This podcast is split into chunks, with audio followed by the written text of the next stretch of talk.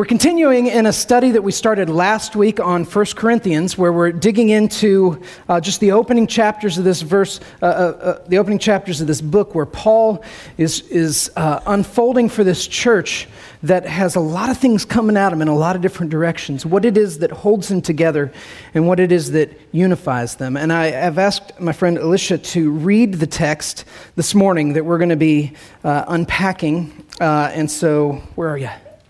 There you are. So this is 1 Corinthians 1 18 through 2 5. Amen. Thank you. Let me pray one more time. Lord, give us eyes to see and ears to hear what it is that you're showing us through your word and through the, uh, the context of, of the people in Corinth and what they were dealing with and how your servant Paul is leading them. And lead us in the same way. It's in your name, Jesus, we pray. Amen.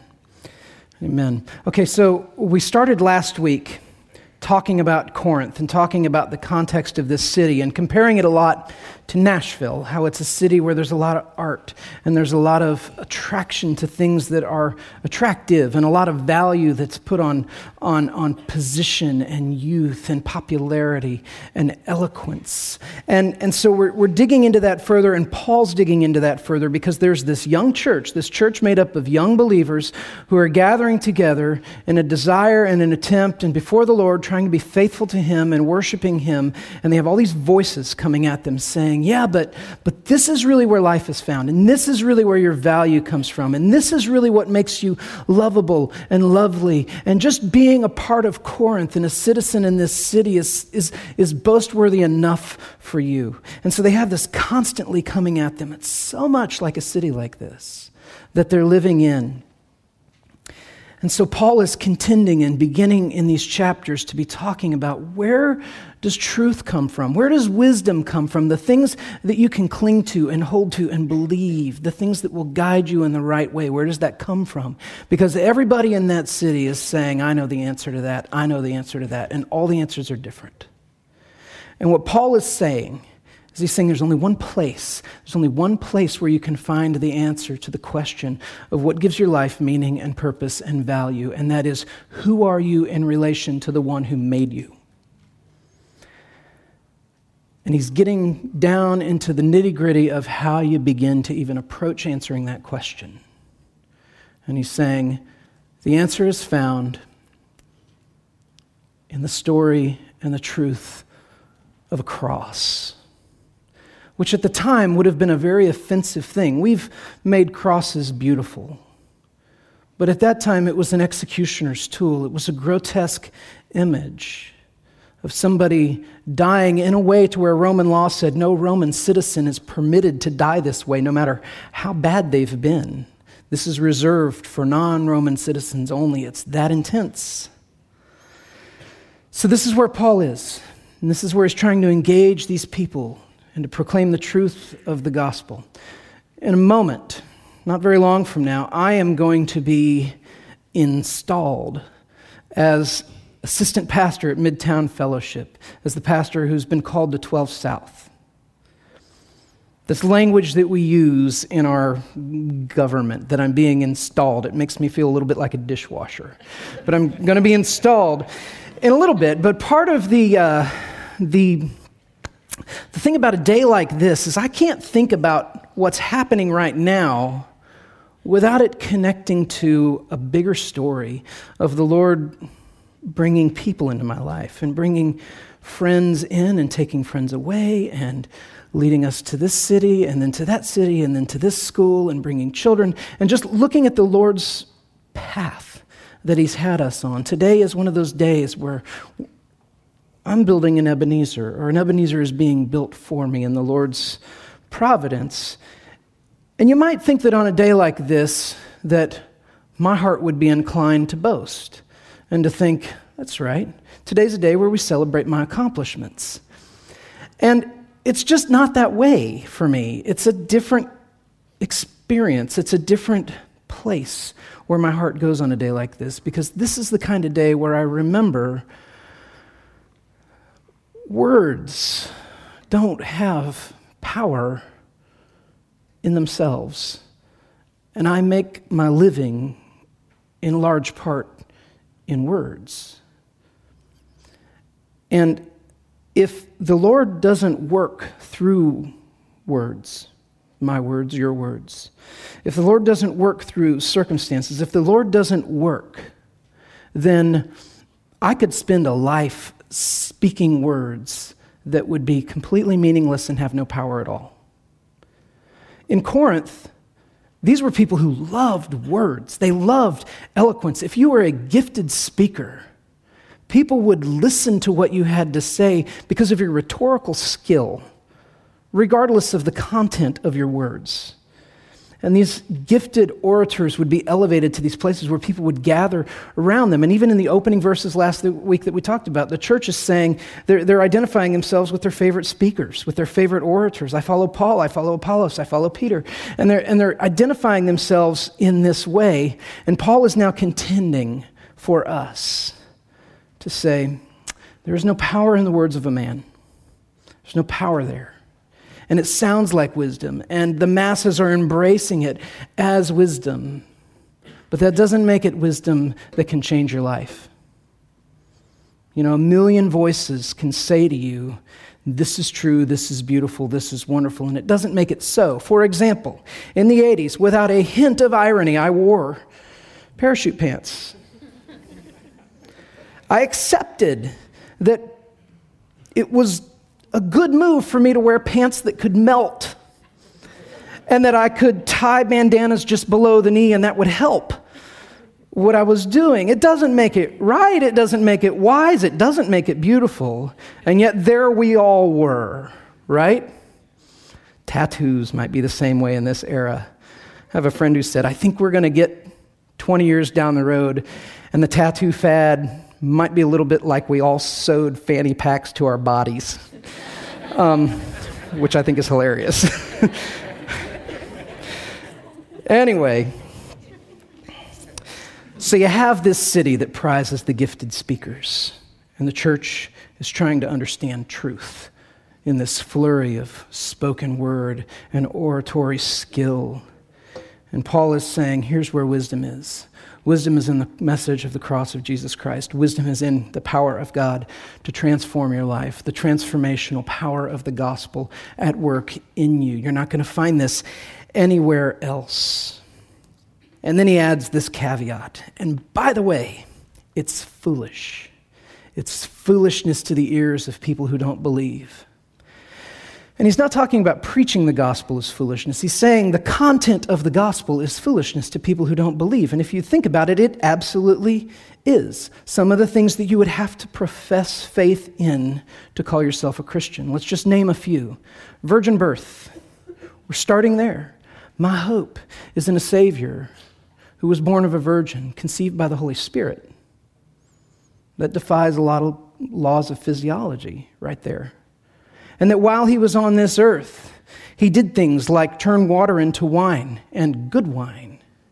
And he multiplied loaves and fishes. And he seemed to apparate at times. Uh, and uh, when he wasn't doing that, he was at times walking on water and being visited by spirits of minor celebrities in the Old Testament, and that, that, that he died and that he was buried, and then three days later he wasn't dead anymore. He had risen. And then he spent 40 days in this glorified, risen body with his disciples, talking about the kingdom of his Father before ascending into heaven in front of a lot of people. That's the message. That's what we're saying to people. Yeah, that's what I believe. That's what I believe. Paul is saying in Corinth, in this world where philosophy rules and where oratory skill rules, where empiricism is prized and valued, you're going to sound like an idiot to people talking about this. Because they're saying that doesn't make sense of the world in which we live in. But Paul's point is it's not purely a world that we know through empiricism.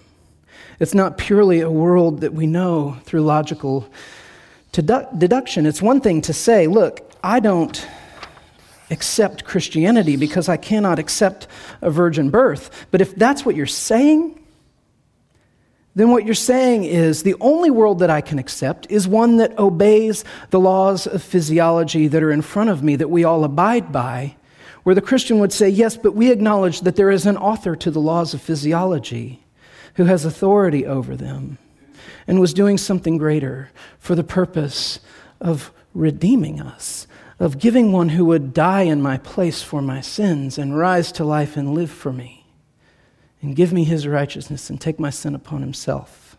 That Christ would do this.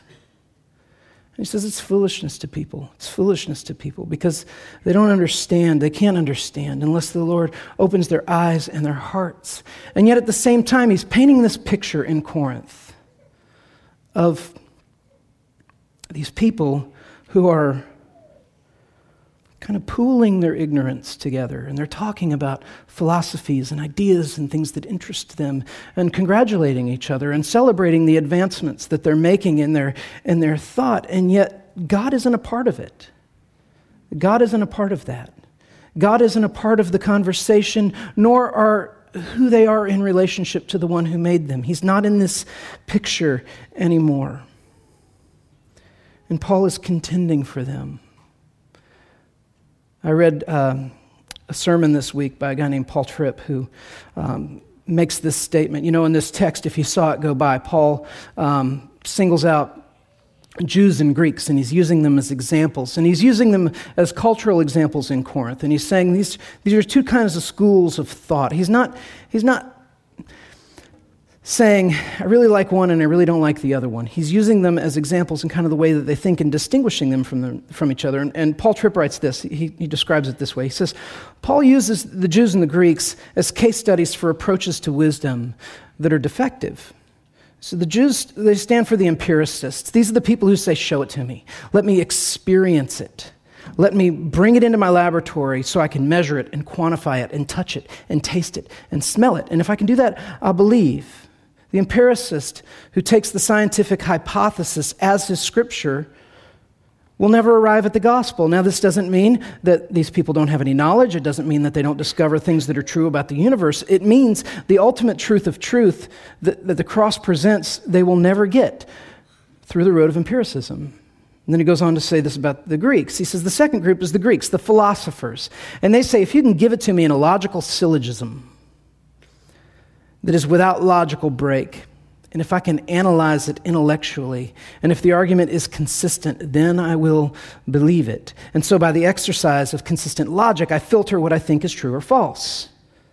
And you won't, Tripp says, by that philosophical, analytical, analytical intellectual pursuit, arrive at the truths of the gospel. It doesn't work, and here's why.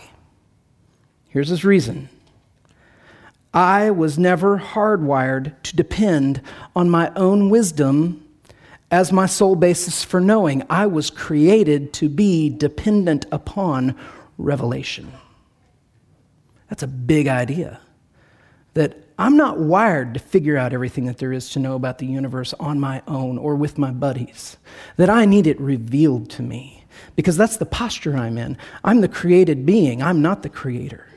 I'm not the omniscient one. I'm the one who doesn't know a whole lot of things. And I need that revealed to me.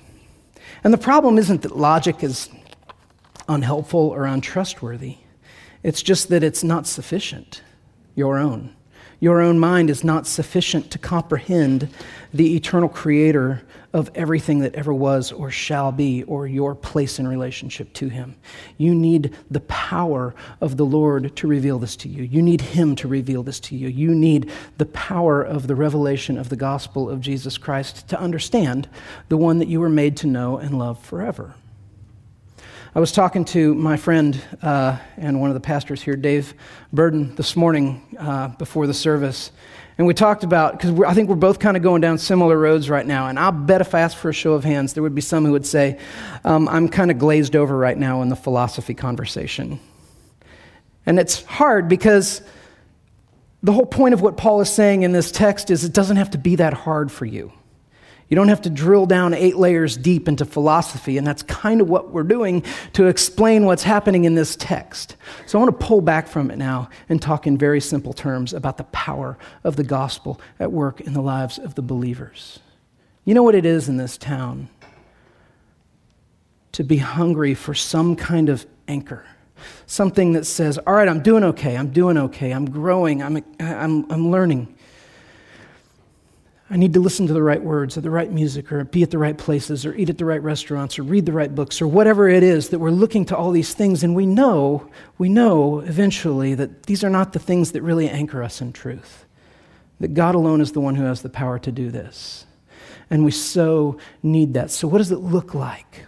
In a world full of philosophers and ideas and creative expression, which are all good and all have their place, to engage with the power of the gospel, what does it look like in my life? The question that we have to ask is when you think about your own life, what needs to change in you?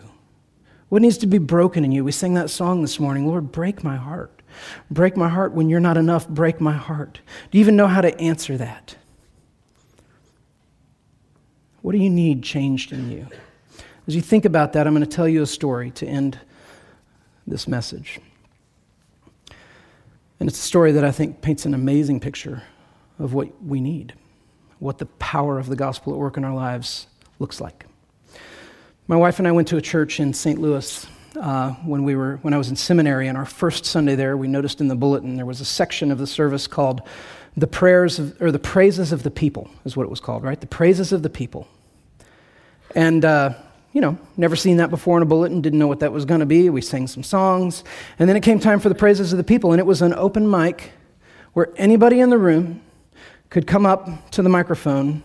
It was a podium, a pulpit kind of thing, and could talk about what the Lord was teaching them and doing in their lives. Would you want to do that? There were lots, every week there were takers for this.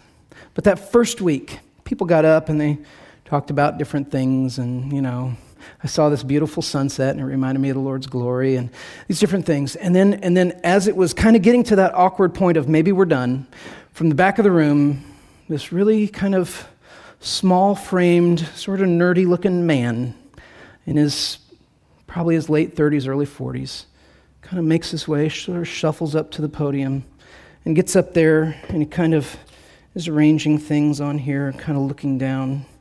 And he sheepishly looks up and he says, um, the steadfast love of the Lord never ceases, and his mercies never come to an end. The other night this week, my family and I were at the dinner table, my wife and my daughter and, and I, and um, I asked my daughter to pass the bowl of peas, and she did. And somewhere in the, in the handoff, the bowl of peas fell on the table, and they went everywhere. They went on the table and on the floor and on my chair in my lap. And he said, You know, those of you who know me, you know that if something like that happens, that can kind of be the beginning of a really bad evening, not, not just for me, but for, for everybody around me. Just.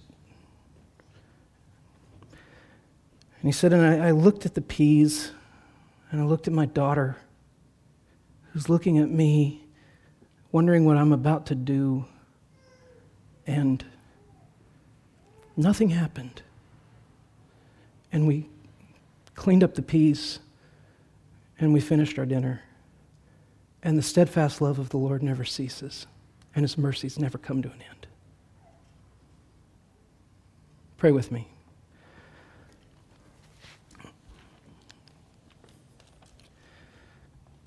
Father, for this man to have a revelation of himself to know that spilled peas is a catalyst for relational destruction is something that only comes from you. You give us eyes to see that kind of thing. We don't want to see it. We don't look for it. We excuse those things away, and yet the power of the gospel at work in the heart of this broken, feeble man was so beautifully on display. That you were doing something in him, not just around him, not just teaching him things, not just strengthening his mind, but you were transforming his life. And that's the power of the gospel at work. And Father, I pray that for us in this room, that you would give us eyes to see and a desire to see not just the catalysts like the spilled peas or the words spoken to us in the wrong place at the wrong time or whatever it is that sets us off, but that you would help us to see layers beneath that, why it sets us off and that you would help us to understand that even in the act of seeing that and having our heart broken, that it is mercy upon mercy upon mercy from you, that you are doing a work inside of us, not just around us, but in us. Transform us by the power of the gospel. And make our wisdom wisdom that rests in the joy and the wonder of knowing you. It's in your name, Jesus, I pray. Amen. Amen.